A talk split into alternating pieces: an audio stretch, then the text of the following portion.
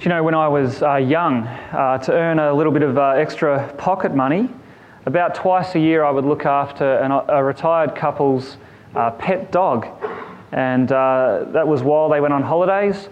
And uh, it was a very big dog. I actually can't remember what breed it was, but I just remember it was really big. It used to eat so much. And uh, they, they would leave it at their house, and I was to drop in at least once a day just to feed it and uh, check that everything was okay. Now, that was a huge responsibility, which almost ended in disaster one day, uh, because it happened that as I was opening the gate to enter this property, this massive dog just ran up to me, bowled me over, ran through the gate, down the road, around the corner and out of sight. And I had to spend the next few hours searching for this lost dog. And uh, the whole time I was thinking that, you know, it's going to get run over or it's going to be lost forever. It was so stressful. It was so frustrating.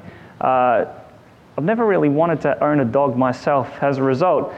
Um, but I start with this story because uh, First Samuel nine, well, the passage that we're looking at today, uh, this passage, it's about looking for lost animals. Uh, in this case, lost donkeys. Uh, did you notice that the mention of donkeys is so often, you would actually think it was the main point of the passage. And uh, in some ways it is, um, although we'll have to do a bit of work to get to that. But uh, but what you see is that, you know, as stressful and frustrating as it is looking for lost animals, uh, lost donkeys in this case, what we see in this passage is that the one looking for these donkeys, Saul, he ends up finding a lot more than he could ever have imagined when he set out that day. Uh, ends up finding a kingdom. And uh, the way the story is told, though, we actually see that the main player is not Saul. Uh, it's not Samuel either. It's certainly not the donkeys. Uh, the main player is actually the Lord. Okay, here we see God. He's working out his purposes in the lives of his people. And uh, the first uh, eight chapters of First Samuel have really established the point that God is their king. Okay, that he's the king above all other kings. And as their king, he's the one who is always in control. Even when things seem to go amiss, uh, God is always in control. He always brings about his good purposes and te- teaching his people along the way. And we see that in this passage. That this passage really turns the spotlight into God's control of this situation and the purposes that God is Uh, bringing about for his people. And so there's three things I want to highlight here, three things that really the passage turns the spotlight on. God's providence, God's purposes, and God's tenderness. Okay, so let's look at those three things. Uh, first, God's providence. And uh, we see that from verse one and onwards. Uh, we're introduced to this man named Kish. Uh, Kish was a wealthy fellow from the smallest tribe of, Benjamin, uh, of Israel, which was the tribe of Benjamin. And he has a son named Saul, who uh, we're told was a uh, good-looking bloke, uh, very tall, head and shoulders above everyone else. And we're told on a certain day out on the farm that uh, one day these donkeys go missing. And, uh, you know, Kish, he wakes up and he's like, where are those donkeys? And, uh, you know, that, that would have been a really big deal because donkeys back then, they were used to cart stuff around. Uh, they were kind of like the, um, you know, the, the workhorse. Uh, you know, the equivalent today would be, um, I don't know, where's Andrew? He, you know, he wakes up one morning, the, the ute is gone. How's he going to get to work? How's he going to cart his tools around? That's the idea here. It, it's a big deal. And so he sends uh, Saul and a servant off to look for the donkeys. Uh, they travel across the country, they go over hills, through valleys, searching everywhere, uh, but they can't find the donkeys. And they're gone so long that they run out of food. And Saul starts to think, you know, Dad's going to be more worried about me than he is about the donkeys. And, uh, you know, and we're all sitting here uh, this morning thinking, why are we hearing a big long story about lost donkeys? I mean, who cares about donkeys? Why is this even in here? Isn't this book about, uh, you know, this massive transition in the life of Israel? Why are we getting a detailed story about donkeys? And uh, so we keep reading on, and we get to verse six, and we realise that there's a bit of a turn here where it just so happens that this quest for lost donkeys has brought them into the vicinity of the city where Samuel happens to be. And the servant of Saul, he just so happens to remember, ah, hang on a minute, there's a bloke, a man of God, who uh, we can probably ask, and, and maybe he'll tell us which way to go to find the donkeys. And so they think, okay, let's do that. So they start heading towards that city. As they're walking towards the city, it just so happens that a group of young uh, women uh, are coming along, and uh, they, they ask them, do you know where Samuel is? And boy, what great timing. They have just seen Samuel, and so they're able to direct Saul and the servant directly to where Samuel is. And so now we're starting to see, okay, so there is some uh, point to this. Uh, Samuel is the main character in the book so far, so we can see it's working out. But then when we get to verse fifteen, we come to realise that losing donkeys, it was not some random event. It was not just uh, some uh, you know coincidence that, that, that happened to bring them, uh, Saul and, and his servant, to Samuel. But we actually see that all of this has been orchestrated by God, every little detail. Orchestrated by God behind the scenes to bring Saul to this point. So let's read verse fifteen. This is really, uh, verse fifteen and sixteen, really the main um, verses of the passage. It says, now the day before Saul came, the Lord had revealed to Samuel, tomorrow about this time I will send to you a man from the land of Benjamin, and you shall anoint him to be prince over my people Israel. He shall save my people from the hand of the Philistines, for I have seen my people because their cry has come to me. And so you put all of this together, as the passage does, and you realise the reason there is such an interest in these lost donkeys is because they are the very means that God uses to bring Saul to this point where he can be anointed as the first king of Israel. And that is quite amazing to think about. Like verse sixteen, God actually says, I will send to you a man. Now, how does God do that? Okay, does he send angels with trumpets announcing, Saul, you must come uh, to, to Samuel? No, no, what is, how does God do it?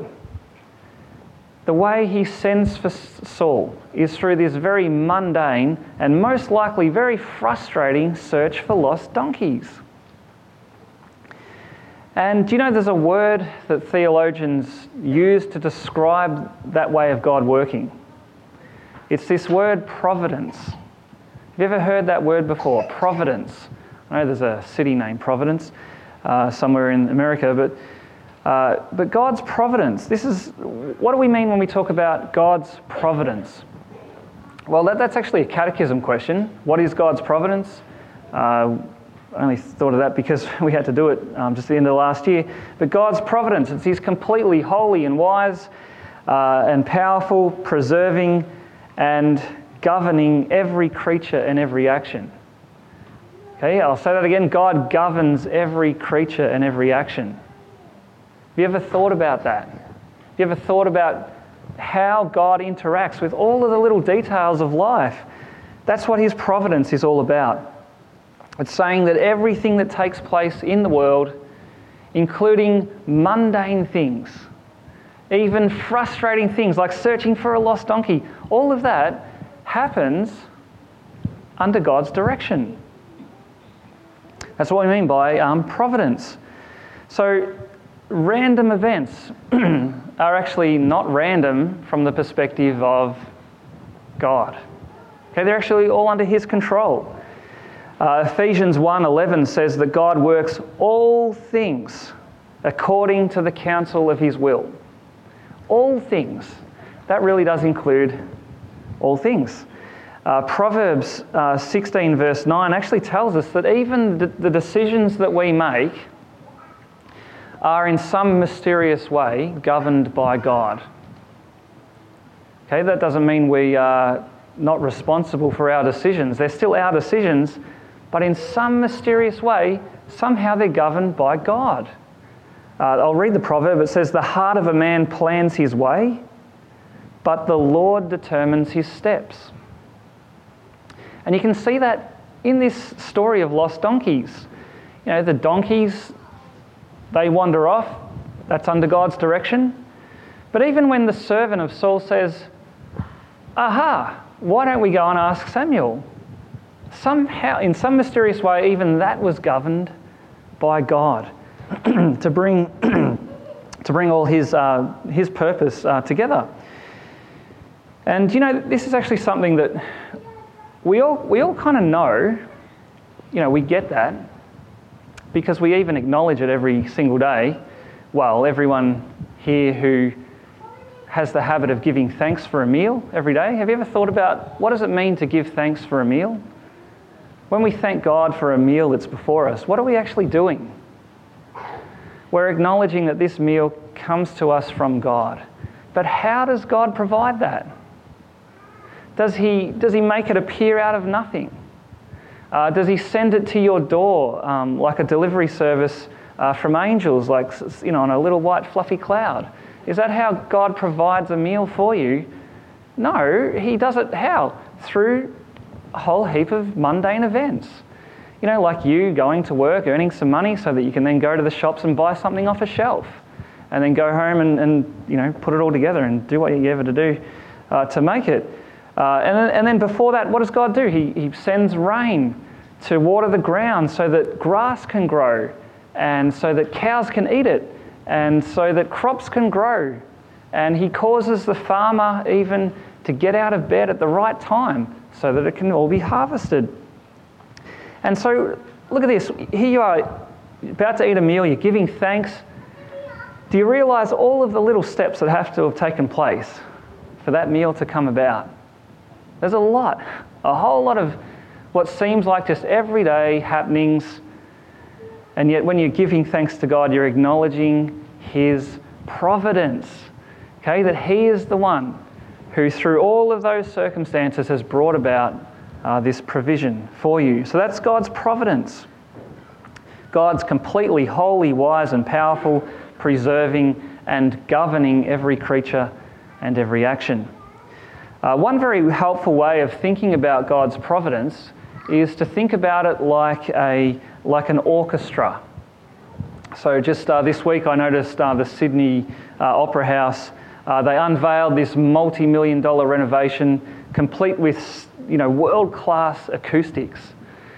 And the reason they spend so much money on that place is because they host some huge symphonies, you know, with with uh, huge orchestras playing these symphonies.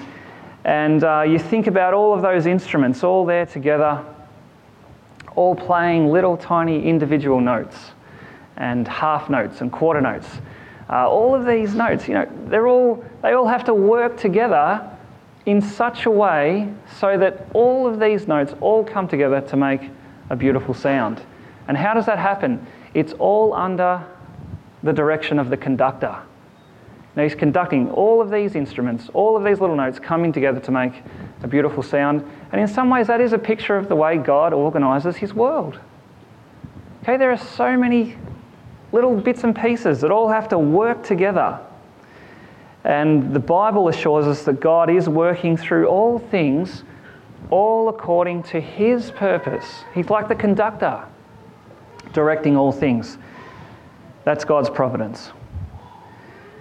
And so by its very nature, God's providence is something that is happening all the time. Uh, and we, we rarely stop to think about it. You know, we just take it for granted. But sometimes in his word, God, he includes these little hints, like a story about lost donkeys, about that being the way that God raises up uh, the first king of Israel. And so whether it's something small, like looking for a, a lost animal, or something big, like, you know, a transition in a nation from going from being led by judges to being led by a king, all of it, every little step along the way, all directed by God according to his purpose. Now, just one other thing I want to say about um, God's providence, and we actually see it in this passage, is that you know, he tells us that everything is under his direction, and yet we don't always understand or have revelation from him about what he is actually doing in every little detail of life's circumstances. You know, only in very rare occasions does God actually tell us what the purpose of each event in life is actually about, what its actual purpose is.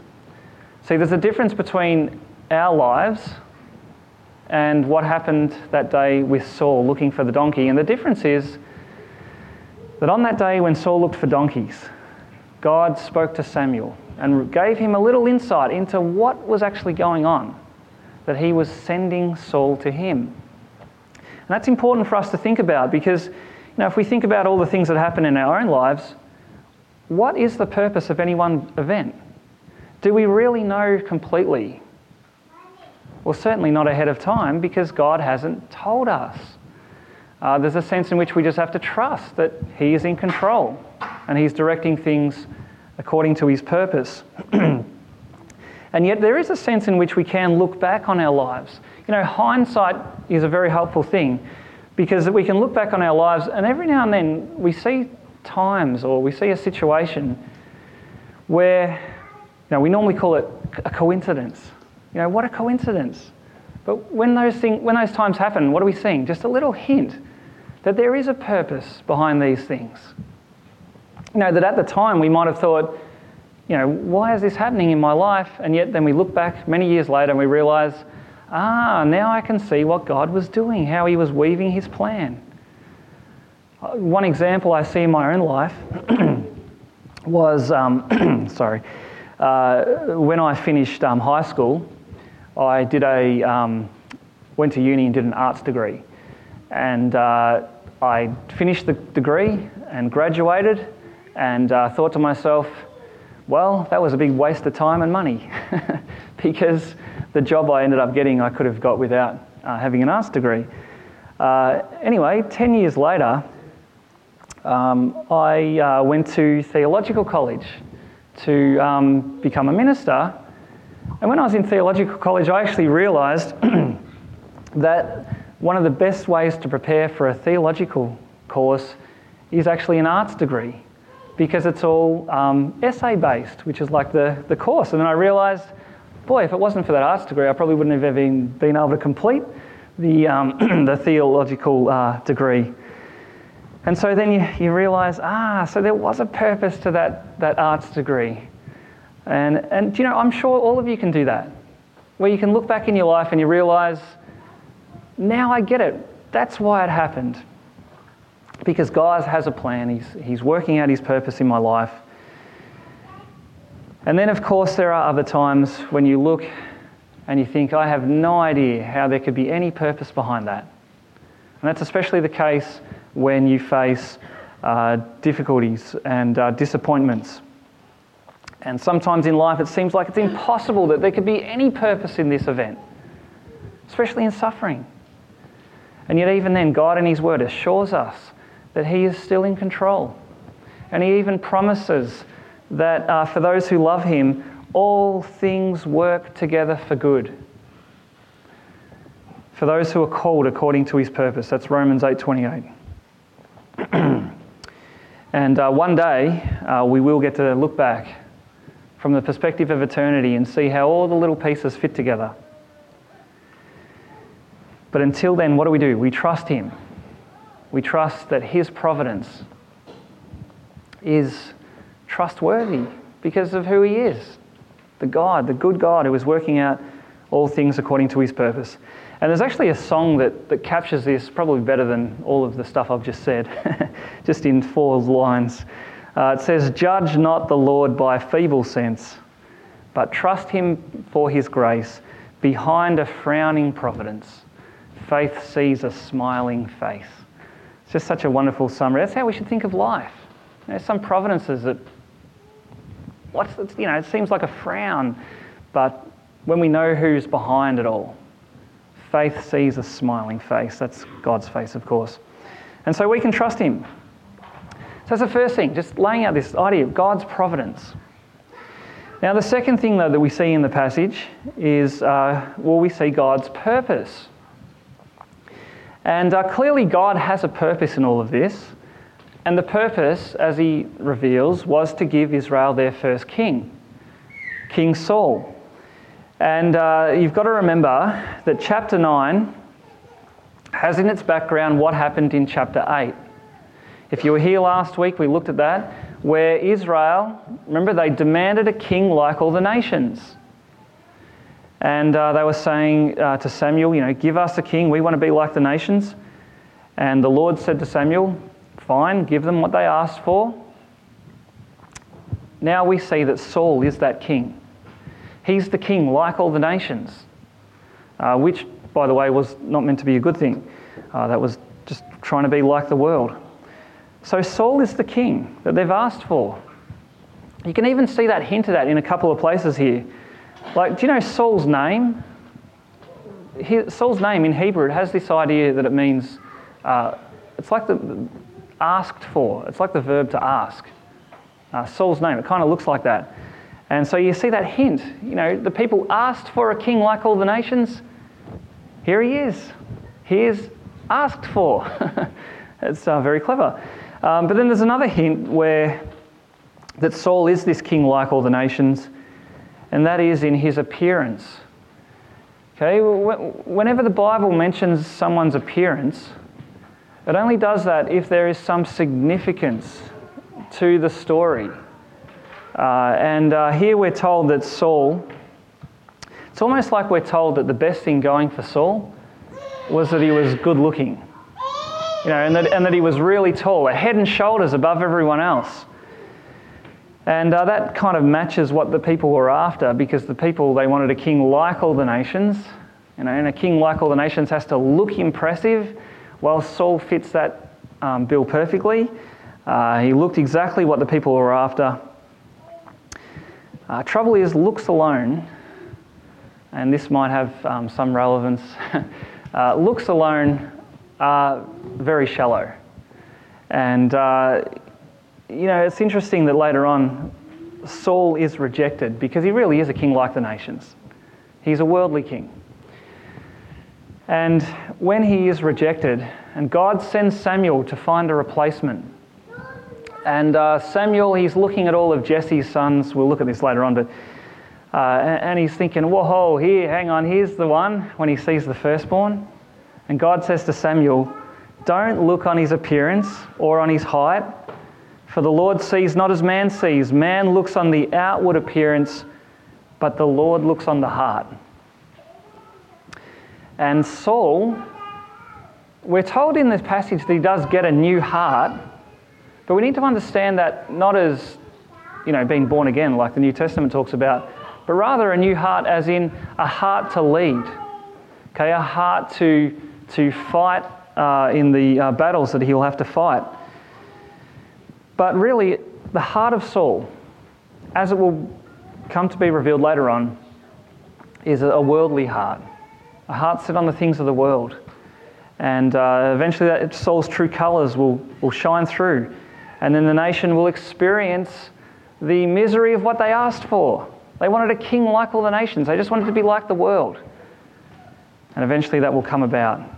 And they'll see the emptiness of uh, seeking after the things of the world rather than seeking after the Lord. So they get the king they asked for.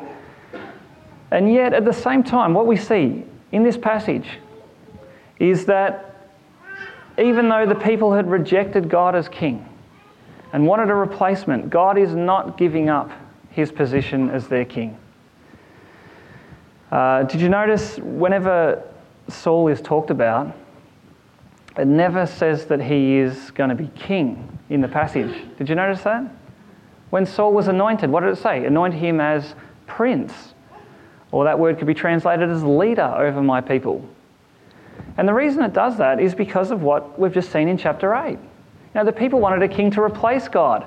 God is making it very clear that the king you're getting is not replacing me, but rather he will be under me. Okay, God's still the king. Those under him, uh, the king will be under him, under his authority. And we also see that in where uh, you know, Samuel is the one who is supposed to keep Saul under the word of God, keep Saul accountable uh, to the word of God. Uh, Saul is to be accountable to um, the prophet.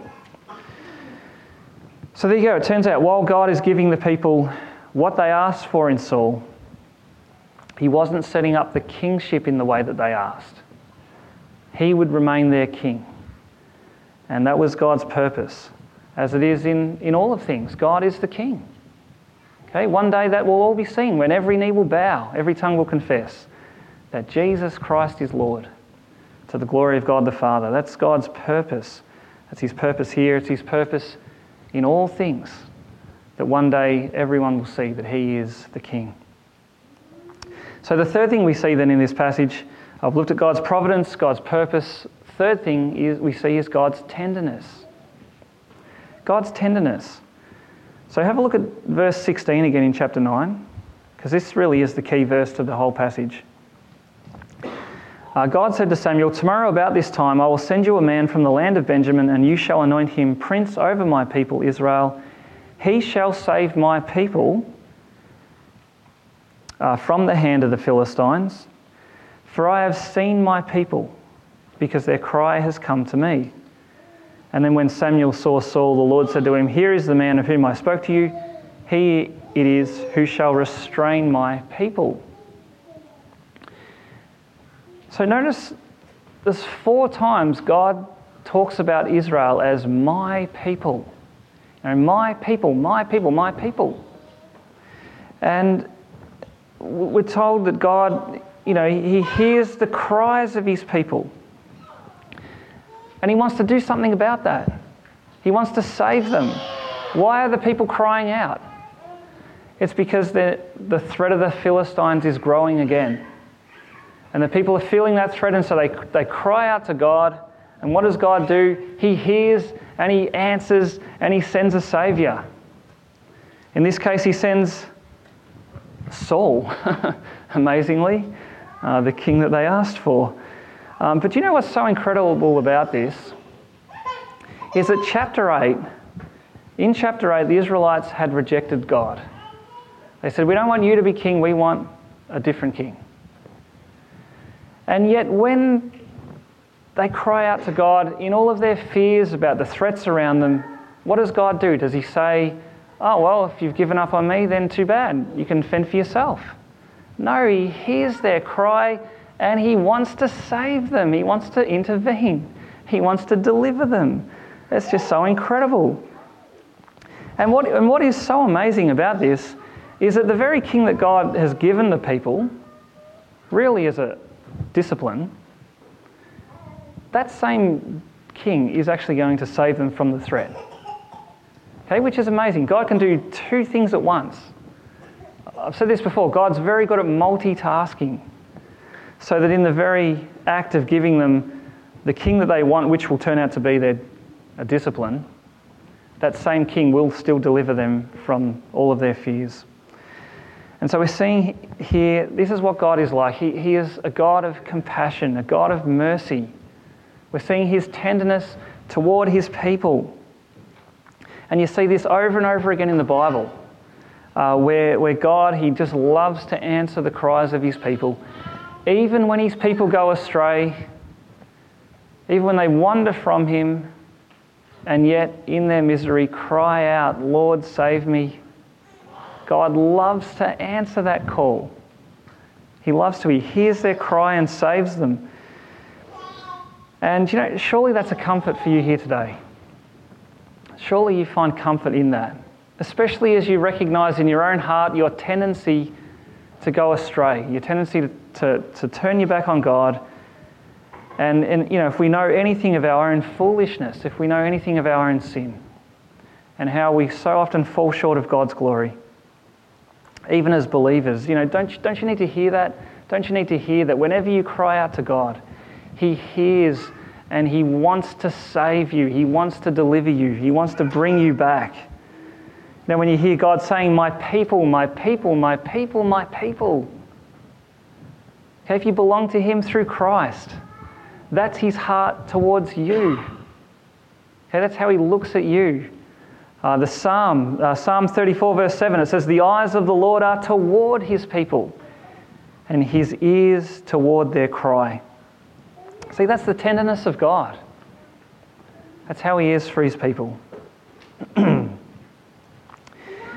And uh, when we when we see that, when we see that God gives, well, he answers their cry by giving them Saul, who on the one hand is a judgment on them, and yet at the same time it's God's way of saving them. When you realise that, you actually realise that God's ways are far more complex than we can ever imagine. You know, what, what God is doing in anyone's situation, far more complex than we could ever imagine. Because in this one act of giving them Saul, it's, it's both a discipline and a mercy. It's both a punishment and compassion, which is a very good reminder to us that we do need to exercise a lot of caution when we try to interpret the things that happen in the world. You know, we know God is governs all things, and yet we look at things and we think, you know, what's going on? Well, here's the answer. Lots of things. Okay, God is doing many things. Many things, more than we could ever understand. And so I think the best attitude that we should have when we think about God's providence and about the events and circumstances that happen in our lives and in, in the world, the best attitude that we can have is what Paul expresses at the end of Romans eleven, where he says, "Oh, the depth of the riches and wisdom and knowledge of God, how unsearchable his judgments and how inscrutable his ways. For who has known the mind of the Lord, or who has been his counsellor?" See, there's a sense in which we could never know all of the things that God is working in the events of our lives and in the world. But what we do know, and what this passage assures us, the only thing that we need to know is that he is the God of mercy and compassion. His tenderness toward his people, that's your assurance. That whatever you face in life, whatever you see in the world, however confusing it might be, that the God who is ultimately in control is a God of tenderness and mercy, who always hears the cries of his people. And we can be confident that God is like that because he has proved it beyond doubt by sending his own Son to die in your place, to save you from your sin, to reconcile you to himself. And when you know he has done that for you, you know that, that his plan has to be good. You know that he, his love for you is always full. And therefore, in every providence, you can trust that he has a good purpose.